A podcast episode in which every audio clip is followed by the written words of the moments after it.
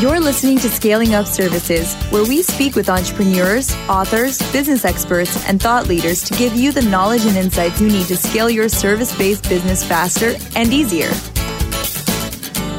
And now, here is your host, business coach Bruce Eckfeldt. Are you a CEO looking to scale your company faster and easier? Check out Thrive Roundtable. Thrive combines a moderated peer group mastermind expert one on one coaching, access to proven growth tools, and a 24 7 support community. Created by Inc. award winning CEO and certified scaling up business coach Bruce Eckfeldt, Thrive will help you grow your business more quickly and with less drama. For details on the program, visit eckfeldt.com slash thrive. That's E-C-K-F-E-L-D-T dot com slash thrive. Welcome, everyone. This is Scaling Up Services. I'm Bruce Eckfeldt. I'm your host. And our guest today is Josh Fonger. He is a business performance architect. He's also the co founder of Work the System. We're going to talk to him about the work he does with companies, help them figuring out how their business structure needs to pull together to be able to scale it effectively and efficiently. So, we're going to talk about that. Um, he's also an architect by training. I always love to talk to other architects, having a background in architecture myself. I'm sure we're going to talk about how you can approach business and the architecture of your business to help make sure that you've got solid foundations to be able to grow and scale. I think it's a big, big thing most people miss when they're putting together their businesses and, and figuring out how they're going to grow them is making sure they have uh, that stuff put together right from the beginning. So, with that, Josh, welcome to the program. Glad to be here. So why don't we start with a little bit of background? So I, I kind of let the cat out of the bag, saying that you're you originally were an architect, but tell us the story of how you went from architecture to the work that you do now with Work the System. Yeah, I'll try to try to capsulate this story, but um, yeah, I was trying to choose between architecture, being a doctor, and business major, and I chose architecture. So that was that's kind of when that happened. And from Michigan to Arizona, and working in in the field, mm-hmm. I realized that the people who actually made the most money and got to make the most choices about how things things actually happened were the developers yeah. and not the actual architects. And yes. so I learned early on that if I wanted to play the, the game at a bigger level and actually tell the architects what to design, I had to be the, the developer. Yeah. And so uh, I worked for some development companies and was a project manager uh, right out of college. And most people are aware of the of the crash, 2008, mm-hmm. 2009, in that time. And so I was part of you know one of those casualties. And um, you know had a wife and two kids and had to make some money. And after not finding anything, unless I wanted to take a, a 90% pay cut, uh, I really had to, to jump to something different. Mm-hmm. And uh, I'll talk about this um, in my own podcast, but I, I, got my master's in business as well, uh, I was uh, doing development. And I wrote my thesis about why you should never hire a consultant, like why you you shouldn't hire a consultant, why they're they're yeah. actually going to take your money, they weren't really valuable, they weren't mm-hmm. useful, and um, they just give you boilerplate. You know, you should really just do it uh, yourself. You know, yeah. you should you should figure out yourself, and that your team should develop these ideas. But you know when you when you have no job you have no money you got to feed two kids you'll take whatever job you get and that was the only job i could find uh, was to be a business consultant and so i took it you know yep. and this was this was not with sam carpenter my current partner but with with another guy and um, i had to I had to learn very quickly in the field because he just said, "Hey, are you good at outside sales?" I was like, "Oh yeah." He's like, "How about um, you know putting presentations on?" And I said, "Oh yeah, I should be no problem." And and he just sent me out in the field to all these different uh, clients, and uh, miraculously had some uh, had some success and, and really enjoyed the work. Yeah, well, not not an uncommon story. You know, necessity is the mother of invention or reinvention, yep. as, as, the case may be. I guess what did uh, anything that you learned about yourself in that process? I mean, I, I, always find that in those challenging times, you know, is when we you know really kind of have to dig deep and figure out like what what are we made of? What do we really care about? What are the things that are important to us? Any any interesting takeaways for you in that story? Yeah, not to get too deep, and you probably don't want me to cry in your show show, but uh, it wouldn't be the first time, but we try to keep it fun know, here. I, you know, I, I, learned that what what is most most valuable in life obviously can't be taken away from you. So I would say definitely for anyone who's gone through the kind of the crushing experience of having everything taken away except for your family, friends, your faith, like that, those all get strengthened during those times. Yeah. And you once you realize that the most what's most essential, you can't lose. It gives you a whole lot of confidence and boldness to to try new things and to expand and change yourself. And so no, it was great. It was great to lose it all and and to go with you know Josh 2.0. And so I think it's it's an amazing experience that most people never get to have if they've never been laid off or had something like this happen. That they're they're stuck in their patterns and they can't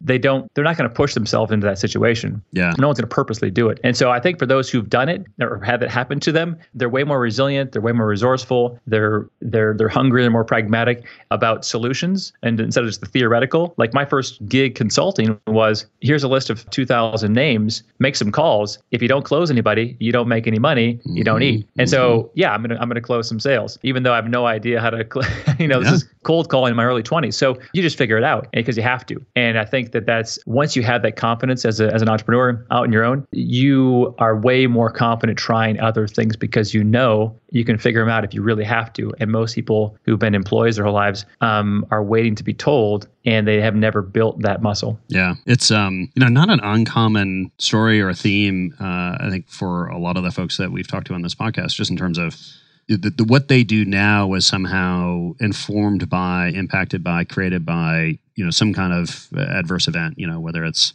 you know personal, financial, health, business, and in that process, there's kind of this. Well, you know what? I survived that, and it wasn't it wasn't as bad as maybe I envisioned it could be, and so it gives me a lot more yeah, I think it's confidence, but it's also you know the ability to take a risk, um, knowing that knowing that these things are you know survivable they're not fun necessarily but they're survivable and and it gives you a little bit more willingness to, to try things be less kind of risk adverse or, or kind of fear based and more opportunity based and, and I, I, see that as just a pattern. Uh, a lot of the folks that have kind of gone through this process and come out the other side and, and it's seeing that as a takeaway. So it's interesting. So tell us about the work with sam and the work the system. How i guess how did, how did that come about? How have you kind of founded that and, and what is the focus of that the the business?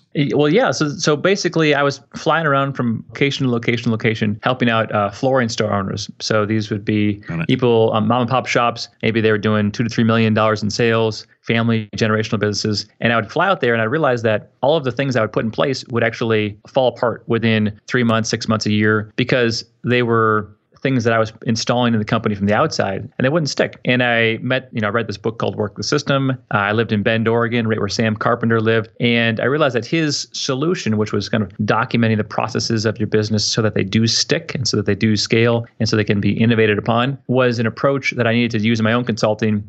He and I became friends, and ultimately, he he's 70 now, and he's enjoying total freedom doesn't need doesn't need the money doesn't need the doesn't need good the stress. for him. He's, um, the, he's and, reached the goal. Oh yeah. And he's got an amazing life. And so he and I met when he was you know 60 and he didn't want to do any coaching or consulting or create events because he didn't need to. Yeah. but his book had such a massive following and interest that he kept getting uh, people wanting help, wanting help with their business. And so he realized that he would need someone like me to grow a business where we could actually help these folks and not just hand them a book, but actually walk them through the process of installing what we call the work the system method mm-hmm. into the business. And so about eight years ago, we we founded that company together, and uh, that's what I've been doing ever since. Got it. And I guess why do people have the challenge? And I, and I see this in lots of kind of cases, but I'm kind of curious in your case. It's like you, have got this book. It's compelling. It, it talks about how to how to do these things. Like where does the book fall short, and what is lacking that creates this opportunity to build the practice around? Yeah, well, I think just like losing weight, and people might read about and know how to lose weight or know how to fix their business. Since it is a change, it's um, they need help walking through that change, whether it's accountability, additional training, coaching. Maybe they're missing some tools, but ultimately they aren't going to make the steps on their own because it's not natural to them. What's natural to them is shooting from the hip, putting fires out, just kind of always reacting to the environment. What's unnatural is to step back, look at it, have an objective look at your business, to build a, a strategy and principles and procedures and teams, and just do the methodical structure building that all large companies do and 99% of small companies will never do. And so that that's where we fit in is actually walking them through that that process because there's a lot of I guess shiny objects along the way yeah. and they, they they need somebody to hold them to the fact that this is you know building processes and procedures in your business is never urgent but it's always important. And so the urgent things always uh, take them off track. And so we're, we're here to keep them on track and to help them through that, that transition from knowing it all in their head to getting it out of their head into a framework where they can actually grow a team and they can actually hold a team accountable and they can actually set up some consistent KPIs and they, they actually can, you know, scale. So, I mean, based on the conversations that you and I had before this interview, I think that you probably work with more companies that have made it past this transition and now they're actually doing, you know, five, 10 million plus a year. Mm-hmm. And now it's about how to go to 100 million and beyond that, where it's more about uh, uh, leadership yeah. and team culture. Whereas most of the people I work with, they're never going to get to that level because they, they, keep it all in their head. Yeah, yeah. I always say that there's a there's a, a series of kind of evolutionary processes that you know a, a, founder ceo needs to go through you know to grow and scale the business. And and some of it's some of it's external you know looking at market and market strategy some of it's internal in terms of process and system. And honestly some of it is mental it's just changing the mindset and the the kind of view the perspective that they have on leadership on their role in the business about what they're focused on. And, they're all very different. It takes kind mm-hmm. of expert coaching and systems to kind of help each step. I'm curious what you've you know as you've worked with companies if you worked with leaders on this process is there anything that tells you fairly really quickly, e- either in conversations with you know prospects or you know early in the client relationship, either attributes, characteristics, things that tell you that someone is more likely or less likely to be successful in this process? Are there any early signs that you've identified or experienced, you know, look, looking at all the people you've worked with? Mm-hmm. Yeah, I think it, it's going to be based on uh, hunger or desire. Mm-hmm. Like if they have, and that's how we help them. We actually help them visualize what their life will be like if they have more more time or or more money. Because that's that, that's our three criteria: is basically lower your stress, give you more time back as an owner and give you more personal income. And so, of those three categories, what will your future look like? And if they just say, "Oh, my future will be a little bit better," well, they're not going to go through the work then. yeah, exactly. I, you know, if they it's say hard. they want to grow their business by you know three percent, then we're they're not going to do the work. It really comes down to somebody who has um, ambition to open up new locations. They have ambition to sell their business. They have ambitions to you know give their business to their son or daughter. They have ambitions to um, and really uh, go beyond, or they have special projects that they just can't get done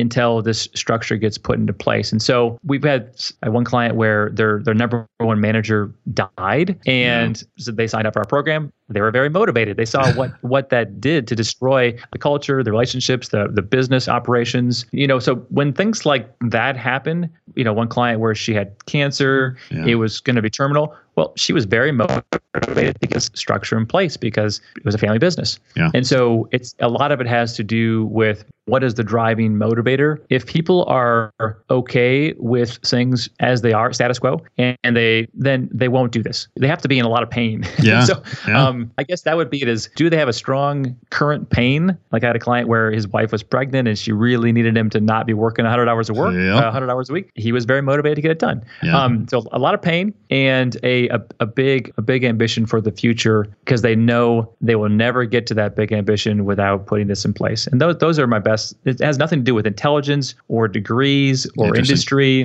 It has to do with those things. Yeah, and I think that makes sense. I think the one the one thing that I run into, you mentioned, you know, selling the business, and that that's often you know the case is you know I'm working with companies who are looking to grow and scale and sell. But one of the first conversations I have with you know the founder with the CEO is saying is after you sell, what are you going to do? Because too many times I see there's no mm-hmm. plan, there's no concept of you know literally how am I going to spend my time, how am I going to measure my self worth. They get so their egos and their self worth is so trapped up, so wrapped up in the the business that they go to sell and either they sell and they're miserable, or or hmm. they sabotage the sale because they haven't they get so scared of actually not doing anything. You know, they'd rather they'd rather just keep the business going than and actually sell it. You know, at a, at a very nice profit, you know, that's going to give them financial freedom, but then they're they don't have any purpose. I'm curious what you run into if you've seen that at your level of of this kind of well, so say you get a whole bunch more time, what are you going to do with it? Problem. Yes, yeah, it actually does happen. And um, I remember this one of my first clients with Sam, and with Sam and I were just figuring this out, like how do we help these companies? Because he had tested out in his own business, and he had gone from a hundred hour work week to a two hour work week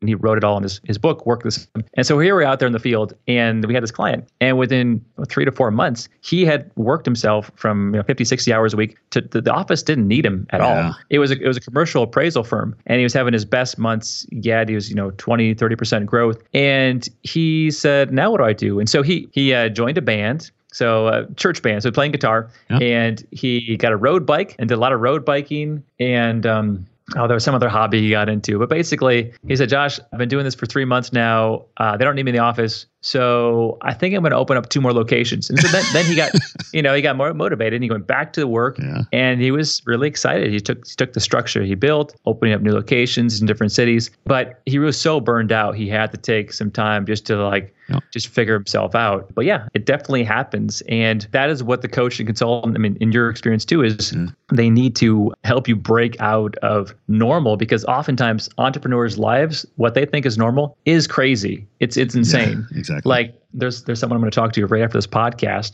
and she thought that was a normal for her people, her staff, to work until six or seven at night every night, from Monday through Friday, and then also work Saturday, and then also work Sunday afternoons. Mm-hmm. And she thought that was that was normal. Because that's what she does. yeah, she's like, well, why don't my employees do that? I I, I said, they're never going to do that. They're not yeah. crazy.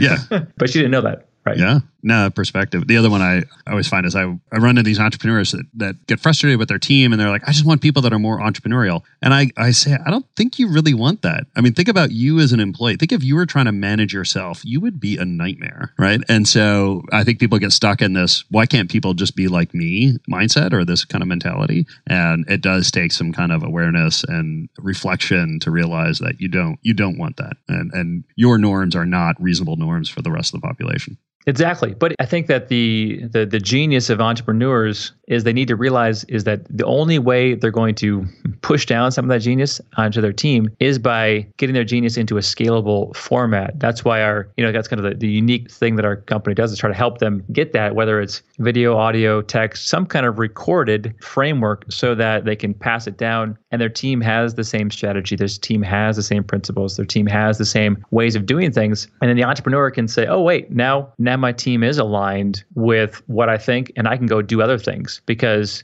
you know I have these uh, scalable entities, these little assets that um, will teach everybody beneath me. Mm-hmm. Yeah. So talk to us about the system. So what is the the basic sort of philosophy or process that you work people through? Why does it work? What are the challenges of it? Yeah, so we try to keep it as, as simple as possible. So again, we're, we're working with smaller companies, and you know, we, you and I were talking beforehand about you know a lot of the structure that big companies, five, 10, 50 million dollar year companies have a lot of structure, a lot of, and they need it because of the teams. But when you're when you're starting out, you have to be really simple and pragmatic. And that is probably where our method excels is that for one, we work on the, the owner's mindset. So we call it the systems mindset, where they they extract themselves from the business, get outside of it, and they see the separate pieces of it, not for for them in there, but just for the systems. And so this is a mindset shift first, which can be quite quick. Yeah. Uh, there's a a strategic objective we call it. So it's a one page strategy document which is basically you know where you're going and how you're going to get there. So a one page quick document. It doesn't need to be eloquent but it does need to keep you and everyone else on track motivated towards a, a common direction. Uh, principles. So how do you make decisions about everything? Time yeah. talent design customer service like a, a document that so some folks might call it your your values or your beliefs. But you do need one document like that, even if your company is just, you know, you and your wife, just something that lets everyone know anyone who works with us is going to follow these principles. And so I, I, mean, I give stuff to my team all the time and I just say, follow the strategy and the principles and then, then figure out how to do this because you, you know how I would solve it. And this is for, you know, new initiatives and new projects. Mm-hmm. And then the last thing is procedures. Uh, we call them working procedures. Bigger companies might call them SOPs. Yep. We call them working procedures because you are always working on them and you're always working in them. And we build the you know one at a time it's we call it the heavy lifting because no one wants to do it but you know we have coaches and we have writers and we have people who will help you extract that piece by piece you know how to open up the doors in the morning how to lock up at night how to you know do the recipe how to make the sales call how to do each little tiny piece of your business the right way and then then you can innovate on that. That's the that's the best basically the model. And then over time, those procedures will get more complex into how they do their sales and their marketing and the customer service and their finance and their IT. And and so we you know we're going to build up a um, you know a collection of those, and that's really going to help them you know in our case get to the next level where they can uh, work with you. Yeah, yeah. And what are the challenges? I mean, I, I'm I'm a big believer in standard operating procedures about defining the process, improving the process, but I always find there's kind of challenges, hiccups in terms of you know extracting that, and mm-hmm. and it can be painful from the people that kind of know it or are currently working the process. What are some techniques or what are some methods that you use to be able to uncover, discover, you know, extract the processes that currently exist in the business into a real defined documented system? How do how do you do that? Yes, and there there are a whole host of ways to do it, and the main thing is the leader needs to decide 100% it's going to happen. I think that's the, the number one thing is if they're kind of like, well, we'll yeah. give it a try and let's see if it works. It'll never happen because everyone's going to not want to do it at first because it, it adds additional work. But then once the you know the owners decided we're definitely going to do this, then at that point you'll find different ways to do it based on what type of business you're working with and the skill sets of the people in your team. So if they are like I'm, if I'm working with a landscaping company and they're all out in the field weed whacking and mowing lawns, I'm not going to be asking them to write a bunch of working procedures and type them up because that's not going to be their mm-hmm. skill set. That's not where they work. so I'm going to be more trying to get uh, videos, pictures, audio of some of the systems that they're going to do. Whereas an accounting firm, it's going to be more of you know type them up and use screenshots. Sometimes we'll use things like uh, Loom or Snagit or Camtasia to to screen record. Oftentimes for me, my preference is audio. So I will will give my team a procedure via audio. So I'll just say, hey, you know, we're going to do a new accounts receivable process. Here's the purpose of it. Step one is going to be this. Step two, and I'll, I'll walk through it in a three minute voice file mm-hmm. and send it off. That's it. So that that's the easiest for me to, to get it out of my head. So it's yeah. about you know figuring out the technique and having playing the long game, which is the long game was we're going to do this. And you know in Sam's business in his book he talks about uh, what he did. He's got about 300 procedures in his business, and um, that sounds overwhelming. So most people won't start. But if you have a goal of let's just do two or three a week, most people can do that and it's just about being consistent after that. And do you find i mean you mentioned the 300 procedures which yes sounds daunting but i guess where do you typically start or where do you advise folks to start? And how do you identify the procedures that need to be done first and, and then how do you kind of build and grow based on that? For most companies, the owner is the bottleneck, and freeing up the owner's time is the most valuable thing a business can do for, for small companies, especially. And so we figure out what is what are repeatable things the owner's doing that really they shouldn't be doing, and we try to cleave those off into procedures. So it might not be the most consequential, amazing, complicated thing. It might just be, hey, you know, the owner stays here late at night and locks up and puts the security password in and does this other stuff. Um, we could pay someone ten dollars an hour to do that. So let's get the owner, you know, yeah. off that one thing that he does every single day. Interesting. And yeah. and so we're gonna cleave the things off the owner first that's going to be the, the best for the business. And then beyond that, it's going to be what's going to have the biggest ROI or biggest impact. So that's something that you're you know is you're doing really bad. Like let's just say you have a sales team. There's no process for how you actually um, have these sales conversation, and you're thinking, you know what? We're doing these sales conversations every day. Everyone does it differently. We really need to get this documented because I know if we get it right, we could probably double our business. Yeah. And that's going to be a key foundational procedure to work on. But oftentimes I find out what people really do is the next problem they their company runs into like tomorrow they have an angry customer. They'll say you know what? We don't want that to happen again. What happened? Let's write a procedure so that we don't have any more angry customers. And they they will they'll handle the next fire that pops up and they will b- build a system to prevent that fire from happening. So um, you know any one of those techniques and there's there's a lot more to it can work but the main thing is to obviously commit to it to get started and you know really free up the owner's time. Yeah. I, I like that uh, it's almost like start with pain and then look at value right. because and I, and I think that's smart because you know people are far mo- more motivated by pain than value, right? Like I tell somebody like you can make an extra hundred dollars, or I could remove this thing that is that is horribly painful for you. They'll they'll the value of removing the pain I find is a lot more than the financial benefit of some of these things. So yeah, focus, focusing on the owner, getting the owner enrolled, bought into the process by removing pain from them, get them committed to it, seeing the value, and then rolling that out. I think I think that makes kind of psychological sense in terms of how you get people to adopt this stuff. Mm-hmm. Let's talk a little bit about sort of the cha- other challenges of implementation. I, I, certainly have seen. I can imagine you've run into. Uh, so, as a leader, you bring in a system like this. Uh, you know, you're you're working the uh, you're documenting the processes. You're communicating these out. You're working with your team, and you run into some people on your team, some people in your organization that just just refuse to follow the process. Right? It, it's documented. It's there. You've made it clear that this is how we're going to do things, and they just choose to do things differently. You know, they're they're lone wolves. They're mavericks. They're just just by nature not process or at least not rule followers or process followers. How do you deal with that situation? Because I see that come up a lot. Yes. Yeah. And that this is dealing with reality, hence the need for a coach or consultant. and a couple of different quick ways to handle it. One, if, you know, if they're really a problem to your organization and your principles say we're going to be team players and your strategy says we're going to follow systems and they just really are gumming up the works and causing problems, after they've been shown the strategy and principles, they might have to leave, yeah. right? People who are really great for your company in a dysfunctional, you know, emergency type business are not always great people when things are organized and dialed in and efficient. So th- they might just not fit the goal of the business anymore. That sometimes is the case. Sometimes they're just not the kind of person who can build procedures, and so they're they're happy to follow them, but they're and they're happy to innovate on them. And they're happy to share their ideas, and they they love the concept, but they're just not going to be the one to ever get it down a paper. And so that's fine. You you identify that, and you say, okay, so you're not going to be a writer, you're not going to be a reviewer, but you're going to be someone who innovates, and you're going to be someone who's going to follow them when they're done but you're just not going to help us build these things. And there's going to be some folks like that for sure. And then often what happens is I, I call it quarantining, but you have a, a mm-hmm. maverick mm. or an yeah. out, usually they're an outside salesperson and they're a deal maker and they just do things their own way. Yeah. They're never going to follow what you do, but you really need them. And so, or their family. And so what you do in those cases is you just say, hey, Jim is going to stay in the outside sales division or in the special projects division, and he's not going to be part of this program. And Jim, you're not going to, you know, obviously get the support and the efficiency and the automation and the technology we're doing. You're just going to stay up and do your own thing, and we're going to let you do it, but you're not going to screw up what we're building. And so you kind of set appropriate border and you let everyone know. And sometimes, and I've seen this happen, is is Jim, who's quarantined after six months or a year, is like, hey, you know what? It sure is nice over there where everyone's dialed in. They're making yeah, exactly. more money. They're, they're, they're they're not working nights and weekends. And sometimes they're they're late adopters. But you know, the reality is sometimes you can't lose Jim, and so you just you have to kind of make those leadership decisions. Yeah, and I think that's one of the hardest things about this process. And, and yeah, unfortunately, you do you do get in situations where you know someone is not working out with the new plan and how things are going to work, but unfortunately, you need them from from a you know from a revenue or an expertise point of view. And yeah, I like the the quarantining or the isolation strategy of you know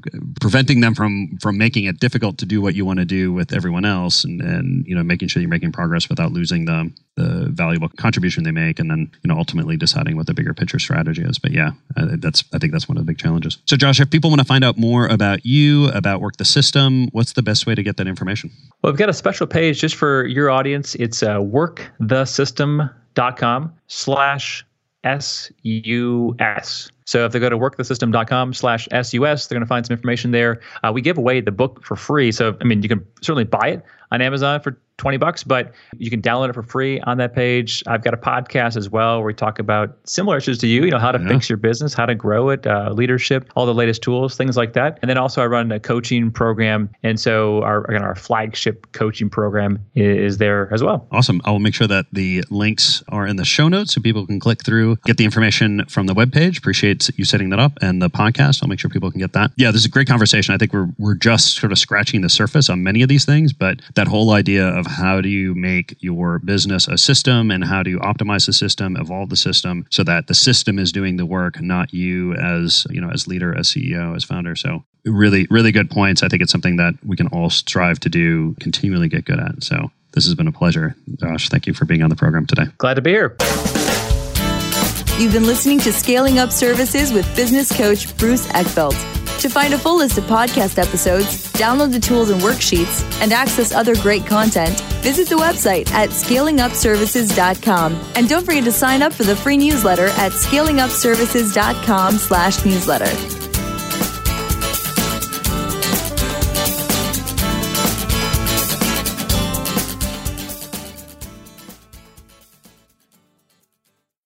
This podcast is a part of the C Suite Radio Network. For more top business podcasts, visit c-suiteradio.com.